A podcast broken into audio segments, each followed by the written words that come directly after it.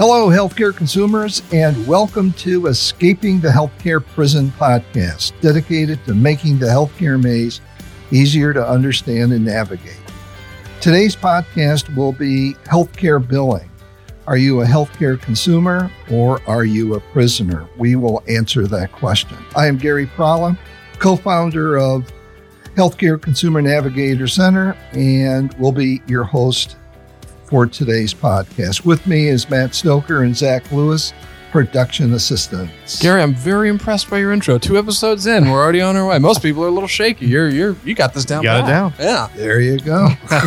You're natural. There you go. So, healthcare billing can be very boring, but what I'm going to try to do is I'm going to try to make it just a little bit fun, make it a little bit easy to understand. And because this is really important. Today, we will be covering medical billing as it relates to hospitals, doctors, and emergency room and walk in clinics. The biggest thing is what you should be looking for. And lastly, what can you do to not become what I'm going to talk about here in a second is a healthcare prisoner. So, with that said, who is Healthcare Consumer Navigator Center? We started the company in uh, December of 2016. Our goal and objective is to, again, as I mentioned, making the healthcare maze easier to understand and navigate. We have a website, www.healthcareconsumernavigatorcenter.com, which is an all inclusive website of information that relates to healthcare. It's in layman's language, so hopefully it will be easy for you to understand. And it's free. It's free. That's I feel like it's one of the most important points. It costs nothing. It, it really it's legitimate. It's free. and plus, too, if you have a question, drop us a note. And there's a form that you can fill out. Drop us a note, and we'd be happy to uh, try to answer it for you. Myself and my wife Judy and Jay Heron started the company. You know, all three of us have extensive healthcare backgrounds and complement one another.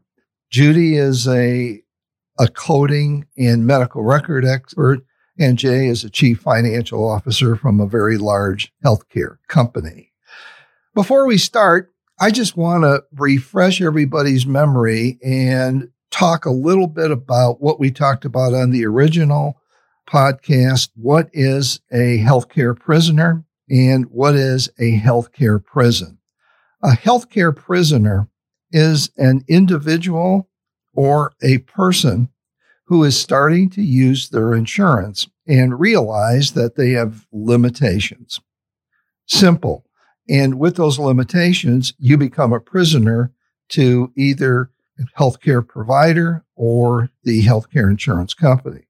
A healthcare prison is a company like a hospital, a doctor, an insurance company, the government that again has significant number of restrictions. So with that being said, you know, what we're trying to do is to let you, the consumer, understand that you are a prisoner and there are healthcare prisons that you need to be aware of. Healthcare billing. Are you a consumer or are you a prisoner? now I gotta be honest, I'm I'm a little wary of this, Gary, because billing is one of those things that makes people's eyes glaze over when they hear it and they kind of tune out, you know? And and I'm interested to see how we can make this engaging. So uh, hit me with it. What do you got? Let's start talking about a couple of basic billing horror stories. I get a call from a friend of mine whose friend was getting bills from this hospital to the tune of around $22,000. It's nothing to scoff at. This individual had insurance and, you know, this individual, you know, did everything in terms of getting, um, you know, the service pre-certed, et cetera. His daughter was in the hospital three different times. On one occasion, all of them were paid. All of the bills were paid. The hospital, the doctor, the anesthesiologist. On the second occasion, the surgeon was paid, the doctor was paid, the anesthesiast, the anesthesiologist and hospital uh, was not. On the third occasion, the hospital wasn't paid, the surgeon was paid, and the anesthesiologist was paid. The thing that's amazing about this is that it was for the same diagnosis Wait, each time? each time. Oh, so they got paid three times? Yeah, the surgeon did, Huh. but the hospital got paid once and the anesthesiologist got paid twice. How does that work out? Well, this is a classic example where the hospital miscoded the bills. So did the anesthesiologist. The surgeon coded them correctly because in all three cases, they got paid. The moral of the story here is, is that when you see things like this, you have to take some time and, and to try to understand them and do the appropriate research. And we'll talk about that here in a minute. And this is an instance where he did everything correctly. Your friend did. Yeah. And through no fault of his own, was stuck with this $22,000 worth of medical bills that should have been covered. should have been covered. That's what's sad. Now, I've been working with him to appeal them, and we're in a process of appealing them, and I, I believe we're going to be successful. The second thing I want to talk about is what happened to me. I get this bill in the mail about six months ago for 168 bucks for, for a service that was two years old. And I said, okay, what is this? First, I called the billing company and said, what is this? Well, it's for a service, you know, two years ago. And we're still checking with the insurance company about whether they should pay it or not. Well, then I got curious. So I called the insurance company and I said, what is this? They were semi forthcoming and I had to press them to really get the answer. And what the answer was is that the doctor upcoded the bill, meaning that to get more reimbursement, the doctor put a higher billing code on the claim, but couldn't substantiate it within my medical record. Mm. When the bill was audited, then the insurance company took back the money and then the doctor billed me for it, Right. which is very, very illegal. Yeah, there's a couple Yeah. terms for what that is. Yeah. You know, it, very, very illegal wasn't the first one that came to mind. But yeah, you're right. That's not okay.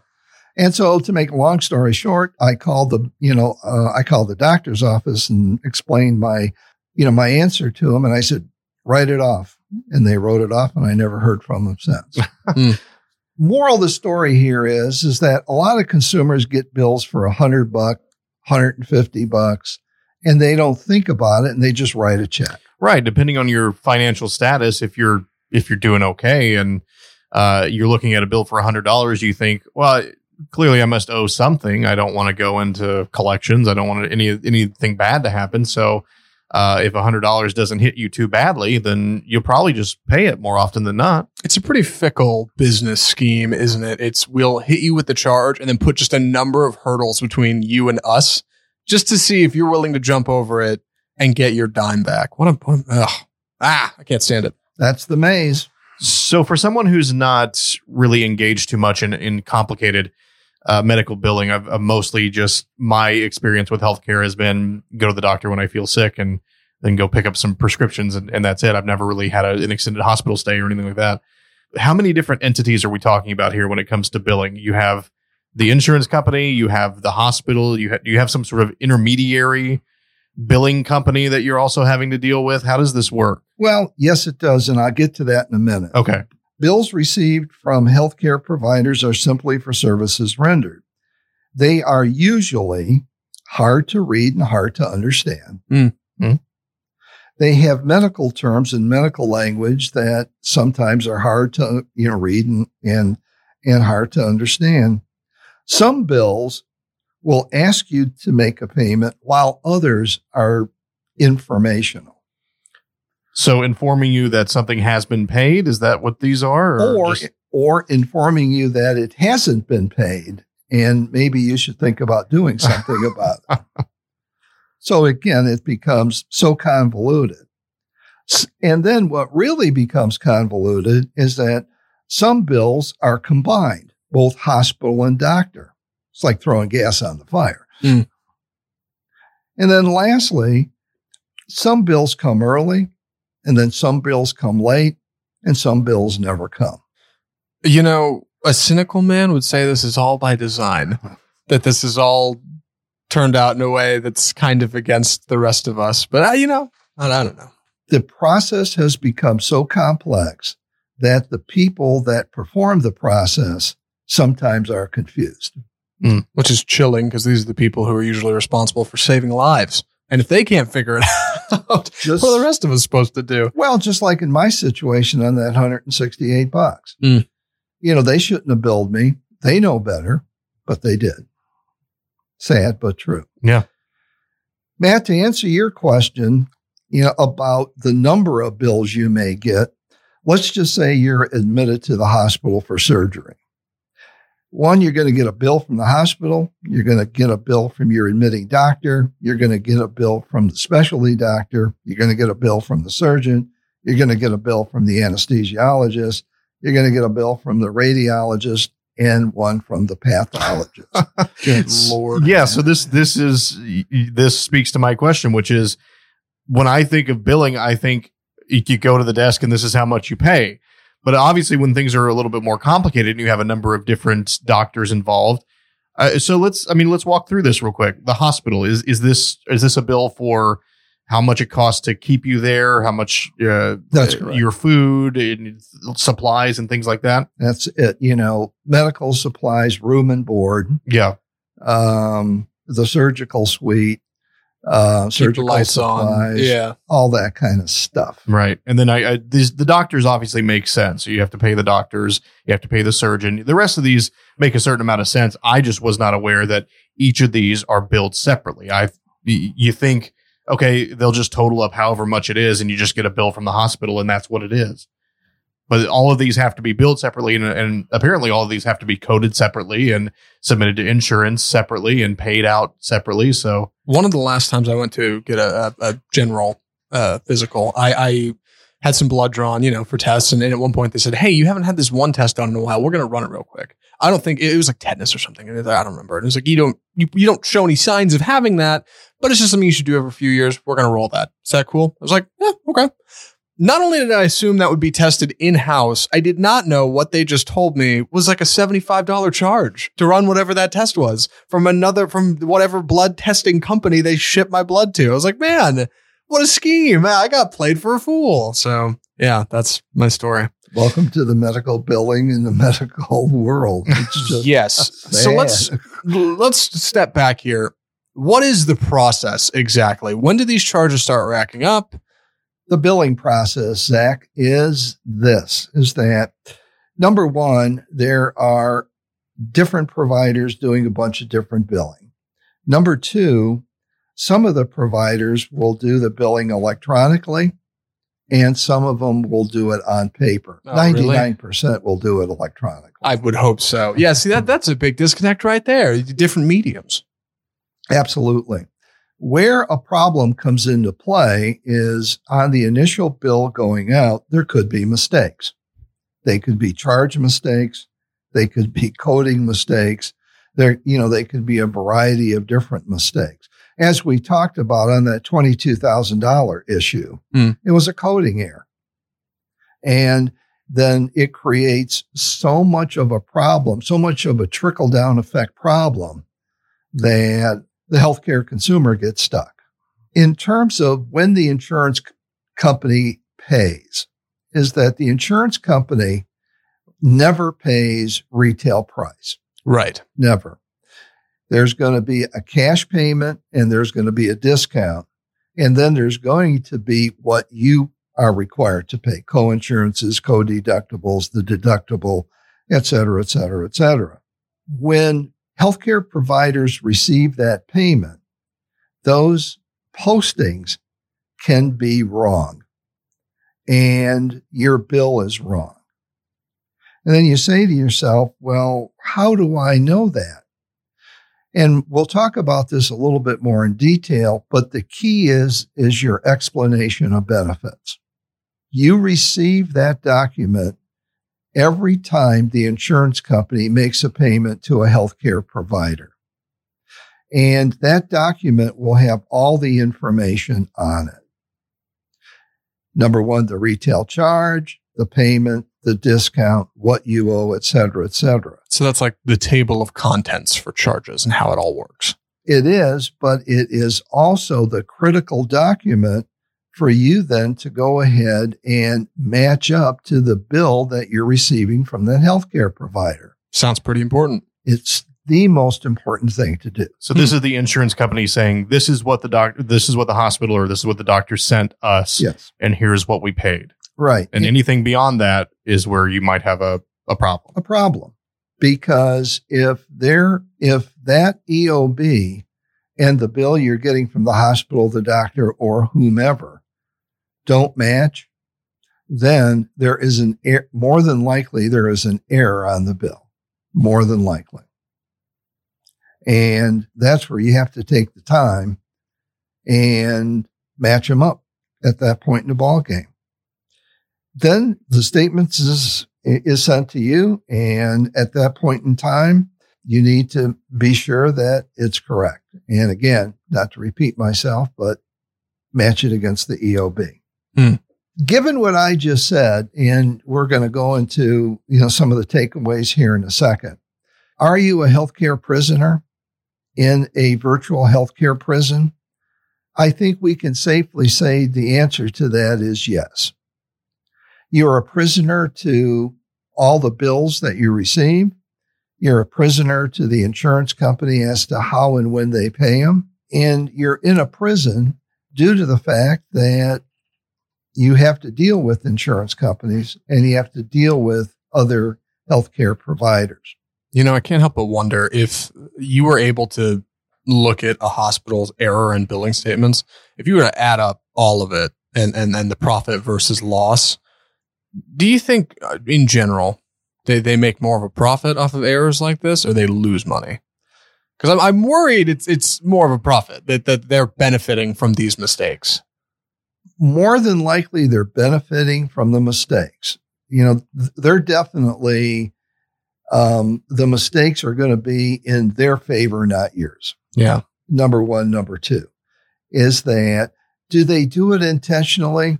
The answer is no. This stuff becomes so complex and so convoluted. As I mentioned earlier, they have a problem understanding it. They have a problem trying to process it. With that, what are some of the takeaways? Well, some of the takeaways for today are ask your healthcare provider when you walk in to either a doctor's office or a hospital and demand to know how many bills you're going to be getting. Because this is going to give you an idea of what you'll be dealing with. If they don't know, I would be shocked because more than likely they are going to know that there's going to be a separate bill for this or a separate bill for that. Some organizations are proactive. Most of them aren't. So take the time and ask.